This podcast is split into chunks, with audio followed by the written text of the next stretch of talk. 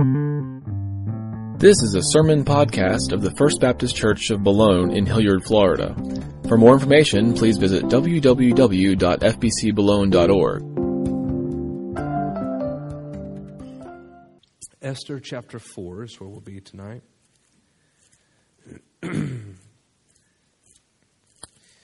and um, I'll, I'll, let you turn to Esther chapter 4.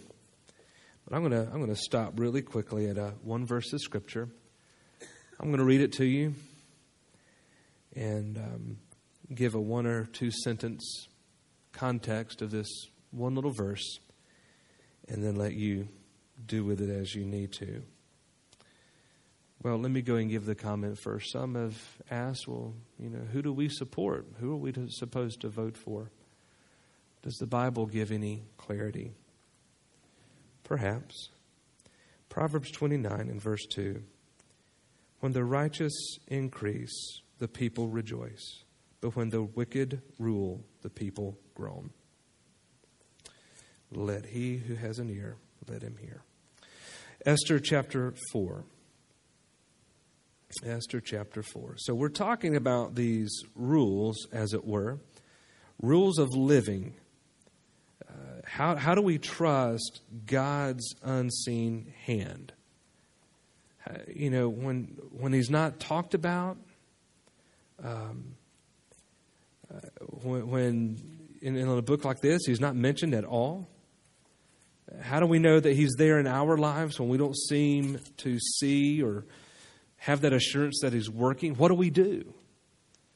And so the series title is called Learning to Trust God's Unseen Hand. And each night I've been giving you a principle, one, one overarching rule that emerges from the text, and then, you know, we'll, we'll work through the text and give you some supporting uh, application and supporting conclusions to this rule. And so, uh, rule number six, or, or lesson number six, is this. We're going to learn in Esther 4 to trust God to place you right where you need to be for the purpose he intends, capital H E. Let me say that again. Trust God to place you right where you need to be for the purpose He intends. Trust God to place you right where you need to be for the purpose He intends. Let's uh, look at the paragraphs here. I'll read a paragraph at a time. I'll give explanation and We'll work through the chapter that way. Esther 4, beginning in verse 1. When Mordecai learned all that had been done, Mordecai tore his clothes and put on sackcloth and ashes, and went out into the midst of the city, and he cried out with a loud and bitter cry. Verse 2. He went up to the entrance of the king's gate, for no one was allowed to enter the king's gate clothed in sackcloth. And in every province, wherever the king's command and his decree reached, there was a great mourning among the Jews, with fasting and weeping and lamenting, and many of them lay in sackcloth and ashes. Verses 1 through 3 describe for us a typical Old Testament slash general biblical picture of mourning, of what it means to mourn the loss of uh, someone. Now, his intense grief is um, very different than what we are a- accustomed to. In the West and in our culture, we're very good at keeping our emotions to ourselves, aren't we? We're very good at going into the funeral home, we wait in the line you know, for the visitation and, you know, we shake hands, we hug, we may have a tissue. There may be some light sobbing or whatever, but generally speaking, people just don't go nuts and lose it, typically. Now, I have been in some funerals, and perhaps you have too. Um, I have been in a funeral where I lost it because I was at the funeral of a very dear friend who was taken suddenly and tragically, and I was not ready to say goodbye. And so we're not used to doing it, but in this case, this was typical. what Mordecai was doing was common. Now, there are some uh, elements of his grief that I'd like to talk about very quickly. Number one, he, he tore his clothes there in, in verse 1. That's an expression of intense grief. We've, you've, you've seen it in the, in the Old Testament. Genesis 37, 2 Samuel 1, Isaiah 3, Daniel chapter uh, 5, uh, uh, 9, Daniel chapter 9. Uh, these, these moments of intense grief, they'll, they'll tear their clothes uh, right here, kind of the collar, just kind of you know rip it there, and and, and then of course, actually, other this was not just um, Jewish. There were other um, Middle Eastern cultures that would do something very similar. So while it was Jewish and a Jewish expression, it wasn't exclusively Jewish. Um, uh, the the uh, historian Herodotus wrote about other cultures, you know, doing the tearing of clothes, and then furthermore, uh, and and what uh, the second thing he does, Mordecai, he puts on the sackcloth, ashes. Now, you can think of it as tearing the clothes, step one, sackcloth and ashes, step two. Tearing the clothes, I'm really super sad. Sackcloth and ashes, I'm really super duper sad with a cherry on top. I mean, it's it was, it's like, it's as bad as it can get. Okay? What was it? Well, uh, garments were, you know, torn, like I just mentioned.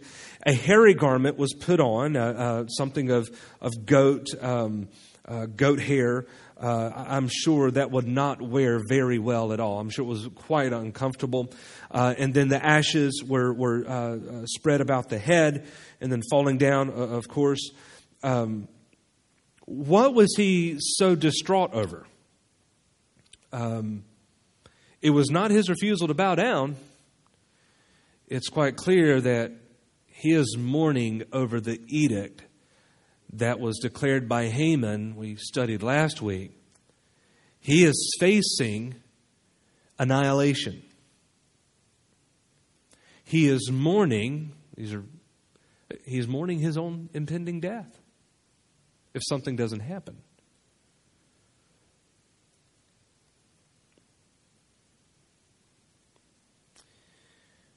An interesting note is that uh, I was reading some commentators who note that in the Hebrew grammar, um, Hebrew is not the easiest language to decipher, at least for me. So I've always had difficulty with Hebrew, but so I, I have to use lexicon help and you know other other sources and reading some experts on Hebrew grammar here, they suggest that the grammar is lending itself to Mordecai actually staging the scene of mourning. In other words, it wasn't 100% a natural reaction this was maybe 60% natural reaction, 40% I'm going to put on a show. Now, it wasn't for him to be a drama queen or, you know, nothing like that. Mordecai is a very smart man. He knows where the king is, he knows where the queen is, he knows the communication between him and, and all that going on. He knows all this. So if you look at the text, he says, He went up to the entrance of the king's gate, for no one was allowed to enter the king's gate clothed in sackcloth. So he's, he's going to kind of break a, a, a rule there, a cultural rule. He's going to go where he knows he's going to get attention. I mean, he's, he's like, you know, he's in, you know, he, he's going to cross the, you know, the, the borderline, so to speak. He's going to go into the place where he isn't. Because he knows that out in the territories where the others were mourning in verse 3, there, I mean, this was done all over the place. He's got to get somebody's attention. It's what he's wanting to do.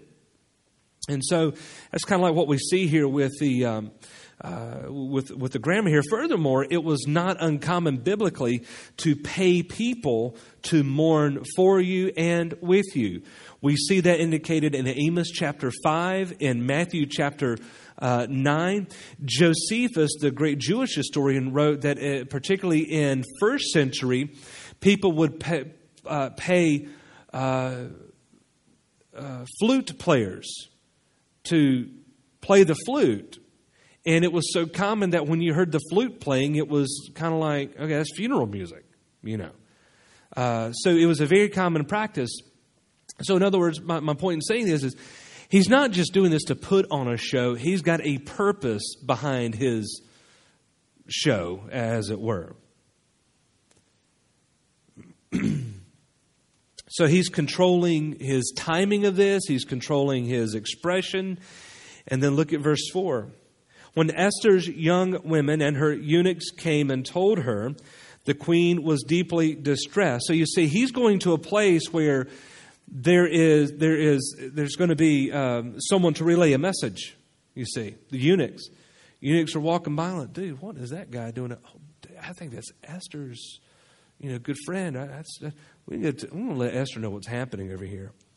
So what did she do? Verse 4 She sent garments to clothe Mordecai so that he might take off his sackcloth, but he would not accept them. then Esther called for Hathach, one of the king's eunuchs, who had been appointed to attend her, and ordered him to go to Mordecai to learn what this was and why it was. Verse 6 Hathach went out to Mordecai in the open square of the city in front of the king's gate and Mordecai told him all that had happened to him and the exact sum of money that Haman had promised to pay into the king's treasuries for the destruction of the Jews. Mordecai also gave him a copy of the written decree issued for, uh, in Susa for their destruction, that he might show it to Esther and explain it to her and command her to go to the king to beg his favor and plead with him on behalf of her people. So here's the exchange thus far. Esther says to the eunuch, Go tell Mordecai to buck up. You know, he, give him a fresh change of clothes. Tell him it's going to be all right. Whatever's bothering you, just cheer, cheer up, dude. Just cheer up. Uh, Mordecai, no, girl, I ain't having any of that. As a matter of fact, uh, Mr. Eunuch, when you go back to Esther, this is what I want you to tell her. Number one, I want you to tell her that this guy Haman, that you know everybody thinks is the king's friend, and he may be, but he is bribing his way into a genocide. And number two, just in case you don't understand what I'm talking about, here is the edict in writing. Now, what's interesting thus far, as we see in the text, Esther had no clue as to what was really going on. Right? If she did, do you not think that her initial response to Mordecai would have been different? I think so. I think she herself would have been troubled. Which lets you know that in the king's palace, you know, that, that monthly newsletter just sometimes leaves out a few important messages, you see. So Mordecai gives uh, a copy of the edict. Verse 9 Hathach went and told Esther what Mordecai had said. Then Esther spoke to Hathach and commanded him to go to Mordecai and say, verse 11, all the king's servants and the people of the king's provinces know that if any man or woman goes to the king inside the inner court without being called, there is but one law to be put to death, except the one to whom the king holds out the golden scepter so that he may live. Let's just stop right there. Does anyone find anything peculiar about what she just said?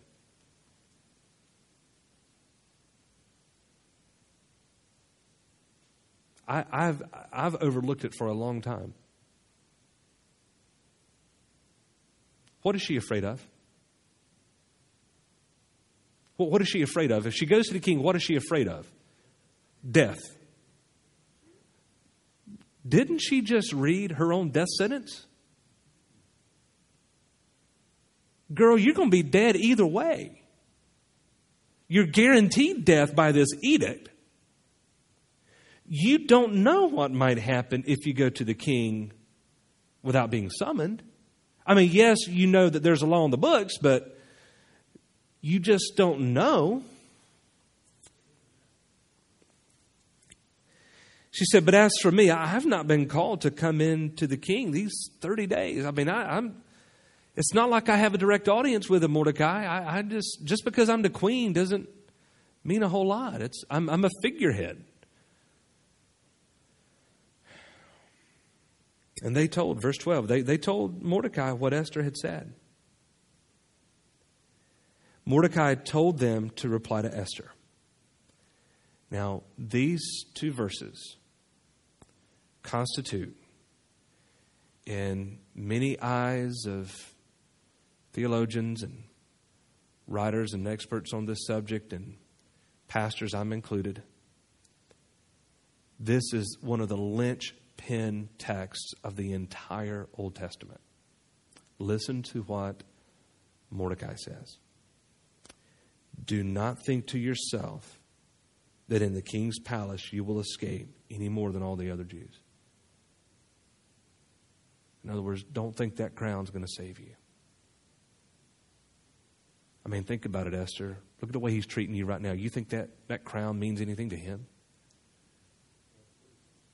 Another pretty face. That's right. Now, verse 14. This is, this is it.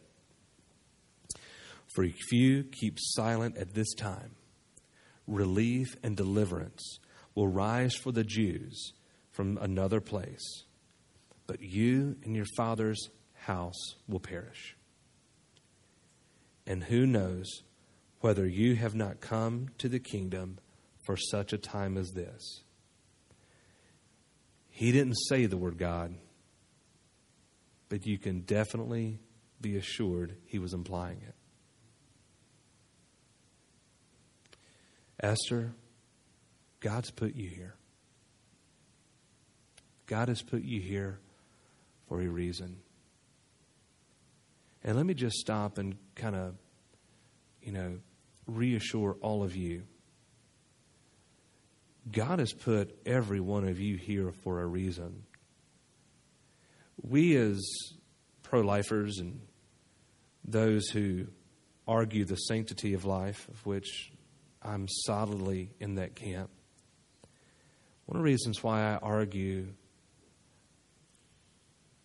for uh, pro life issues is that if the scripture declares, and it does, that children are a heritage from the what? From, from who? Children are a heritage from the Lord. the fruit of the womb a reward. That verse talks more than just the sanctity of life and personhood of the fetus inside the womb. It's basically giving us a theology that God has created that person or allowed the creation of that person for some very special purposes for which we as parents are distinctly responsible, according to Deuteronomy 6, to train them in the ways of the Lord. I believe you can argue solidly using the Old Testament alone that our supreme duty is to be fruitful and multiply and train up our children exclusively to serve the Lord. The psalmist says, like arrows in the hands of a warrior so are the children of one's youth. Now, think about the imagery. Okay? I think of my kids as a lot of things when they're naughty. but the Bible says no. They are arrows in the hands of a warrior. What do you do with an arrow?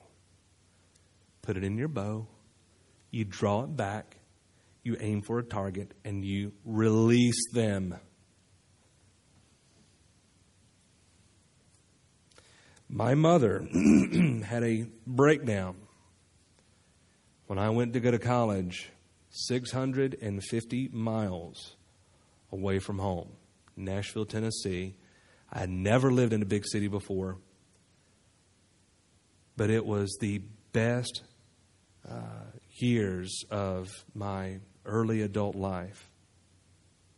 Ladies, I learned how to iron and wash I learned how to clean. I learned how to take care of myself. Among other things. And I tell students, I, I still tell them, and used to tell them when I was working with them full time find the college that is farthest away from you if the Lord wants you to go to school. Find the one that would please Him as far away from home as possible and go there. Just trust me. It'll make a difference. That's why military is such a awesome endeavor. It gets them out.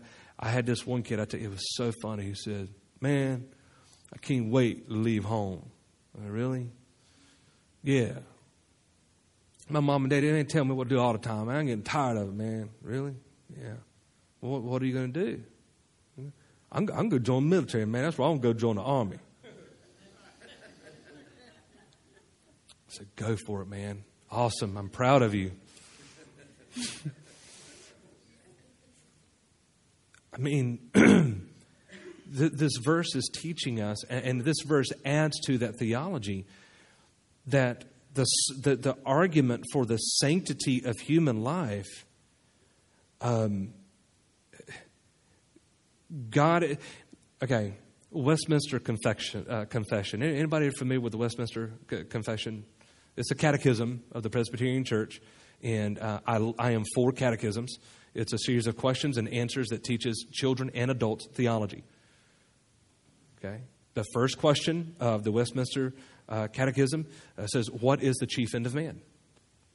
Answer The chief end of man is to glorify God. That is, that is why we were created. I mean, Genesis 1, Genesis 2, we were created in God's image to worship the Creator. That was it. So it should not surprise us that when we teach and preach sanctity of life, we must include the purposes of God and our distinct responsibility as parents and the local church to help equip parents to raise their children in the nurture and admonition of the Lord. So that when they get into these very difficult positions, they will remember Esther chapter 4, verse 14, and realize wait a minute, maybe God has put me where I need to be for such a time as this.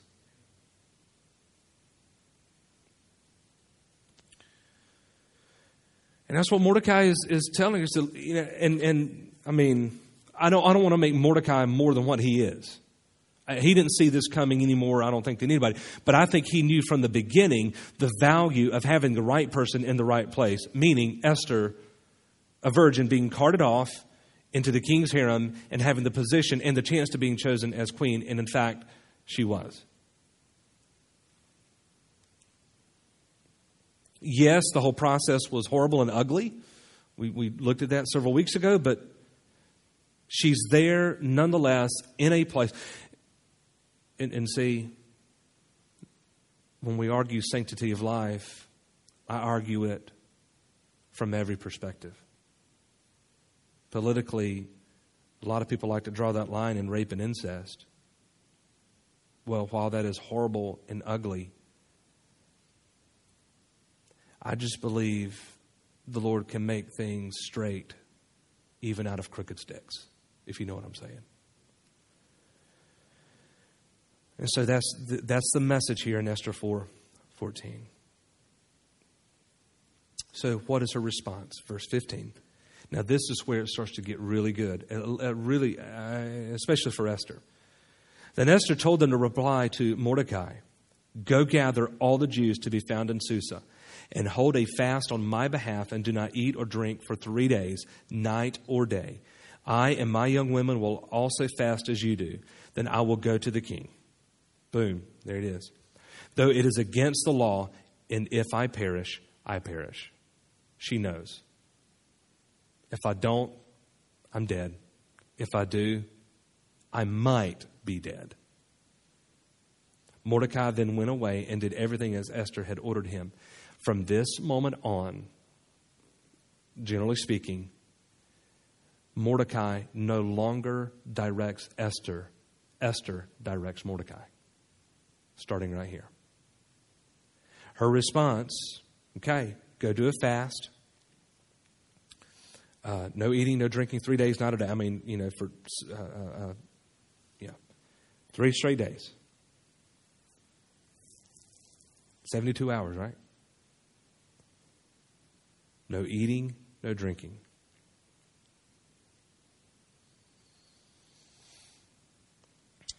One of our early church fathers, Clement of Rome, summarized this whole chapter nicely when he said, To no less peril did Esther also, who was perfect in faith, expose herself that she might deliver the twelve tribes of Israel when they were on the point to perish. For through her fasting and her humiliation, she entreated the all seeing Master, the God of the ages, and he, seeing the humility of her soul, delivered the people for whose sake she encountered the peril. Isn't it beautiful? So, in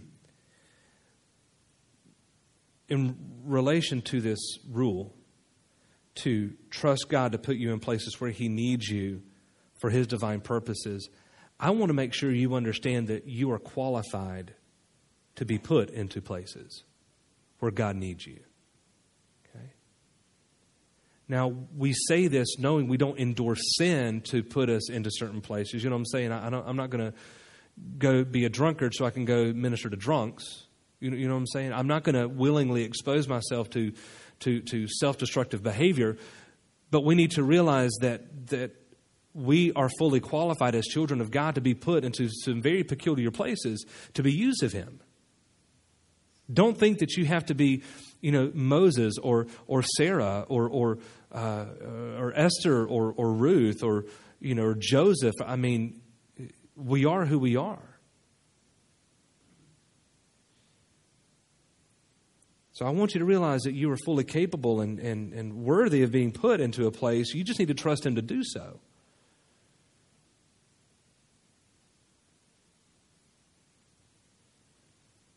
Here's some things I want you to remember. Three things that, that kind of support this little rule here we see in this chapter. Number one, trust God to place you where you will do the most good. Trust God to, to place you where you will do the most good. Um, two, two places we see this happening. Number one, Mordecai, he went to the one place in all of Susa where he knew he was going to get a certain kind of audience. He went to the king's gate. So he was going to go to the place where he was going to do the most good. Esther is going to go to the one place where she can do the most good, and that's going to the king. So trust God to place you where you will do the most good. Meaning that when you get to that point, when you're, you know, just seeking his face and, and you say, Well, Lord, I don't know how I've gotten here, but I'm here. God, I'm going to do what I can for the kingdom right where I am. I, I just, you know, that's it. So trust in the place you will do the most good. Number two, trust God to place you where you will be received. Trust God to place you where you will be received. I entered into a student ministry once, and um, uh, I, you know, pastors, well, they'll, they'll sometimes embellish a story, right? For the illustration, I'm not embellishing this at all. I went into a student ministry where every one of the kids hated me when I got there. I mean, they had scowls on their faces. They were punk rock kids. Hair, different shades of colors of the rainbow. The clothing. One kid, bless his heart, wore a three eighths inch chain around his neck with a big master padlock as a necklace. Tiffany, you're there. I'm not making this up. Wednesday night before youth group meeting, they had a little practice. They go into the bathrooms. They had these gauged earrings, like some African tribe. And it's like they would just, you know, it was expanding the circle. And blood would be trickling down. I'm not making this up. These kids were freaks. And I didn't like them either, to be honest with you. But I knew, I trust, okay, Lord, you've got me here, right? You got me here. The, the pastor really wanted me there to, to be on staff with him, and that was one of the big things, and uh, among others. But I, I mean, I knew I was walking into a, you know, pitiful situation. But, but number, trust God to place you where you will be received. There's this, there was this one kid. Um, for whatever reason, he was in that culture, but he just took a shine to me very quickly. Um, it you know, took several weeks, but he just, okay, I, I get him. He's cool. All right? And that one kid, his, he kind of helped sway this one other kid. And then uh, together, these two kids just kind of started infiltrating the rest. I kept loving on them as best as I could. Um, and, and I had parents. I had their parents because I was preaching and teaching, you know, the word. And I had parents upset with me because um, I was preaching and teaching the word, you know. So I had to, you know, I had threat. I had one dad, you know, threatened he was going to beat me up and um, whatever. Um, but it took those two kids who did receive me, and we walked into ministry. Tiffany, what, ten, maybe twelve, that core group, ten or twelve, and uh, 12, 18 months, year, year and a half, we had a 400% increase in students. We were averaging uh, over 40 kids on a Wednesday night in just a little over a year. Um, I don't know. I didn't. I didn't change what I was doing. I think they just realized that I was just not their enemy. I, I, I really loved them. I truly loved them, and uh, God called me to an ministry assignment to a, a, church. My wife and I went to a church that had virtually no real good youth program there, and they wanted me and Tiffany to come and just you know pour into those students as well, what few they had, and kind of build that up. And when I um, resigned, uh, those kids were, were they weren't Mordecai, you know, crying, but they were upset. Uh, I left some kids who. Uh, who had a true love for Tiffany and I, and I had a love for them. Because I trusted the Lord to put me in a place where I would do the most good. And there was that one person who received me, and it made all the difference. Number three, trust God to place you where you will lead well. And this is a critical thing. Um, being placed in a position to make an impact on the kingdom assumes that you're going to have to lead. Okay? One of what these one of the kids that was that kind of received me, I said there was there was one and then the other one came right on the heels. That that second kid, he started very quickly regurgitating my points of view and my positions on things. And, but almost regurgitating it in, in, in a way and in, in a language that his peers could more easily digest. In other words, I was a leader. He was following me, but he didn't know this. He was actually leading, leading them as much as I was. But you've got to lead. In other words, you're going to have to make decisions that will impact others and yourself. In other words, just showing up and say, okay, Lord, I'm here. Well, that's great. You got to do something now. Inactivity is um, not acceptable.